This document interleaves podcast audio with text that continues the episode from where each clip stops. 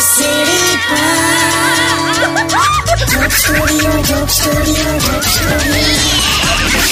welcome back radio city ચોક સ્ટુડિયોમાં આપનું સ્વાગત છે કિશોર કાકા આપણી સાથે બેઠા છે ફોન આવ્યો કાકા ઉપાડ ઉપાડ વેક્સિન નું પૂછવા માટે ફોન આવ્યો હશે જો વેક્સિન નું તમને પૂછે હાલો કોણ છે જોને હલો હલો ભૈલું કેમ છે અરે કાકી કેમ છો સાંભળ ને પેલા ત્યાં બેઠા છે ને હા એક મિનિટ આપો લો કાકા હું જેલી અરે સાંભળો ને તમે છે ને આવતા આવતા તડબૂચ લેતા આવજો ઓકે તડબૂચ લાવવાનું છે હા ઓકે એક તો મને આ તડબૂચ ગમતું જ નથી યાર કેમ એવું કહો છો કાકા આ કુદરતે છે ને બધું આ બહુ ખોટી સિસ્ટમ બનાવી છે તડબૂચ વાળી કુદરતની સિસ્ટમ ને આ બધું શું તમે બોલો છો આ તડબૂચમાં છે ને પેલા બીયા બધા છૂટા છૂટા આવે છે યાર હવે પપૈયાની જેમ એક સાથે સેન્ટરમાં બધા બીયા ભેગા કરીને આપી દીધા હોત તો હું વાંધો હતો યાર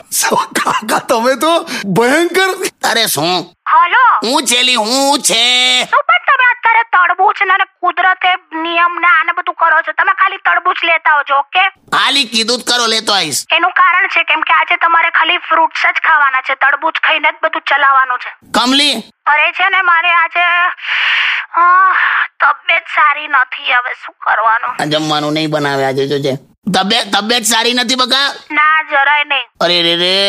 તો હું તો આજે એવું વિચારતો હતો કે આપણે બે જણ બહાર જમવા જઈશું સાચે અરે હું તો મસ્તી કરતી હતી તો હું અહીં મસ્તી જ કરતો હતો લે બે યાર બનાવજો હં ઘરે ખોટું જમવાનું એ ના કરીશ તું ખોટું હટ હટ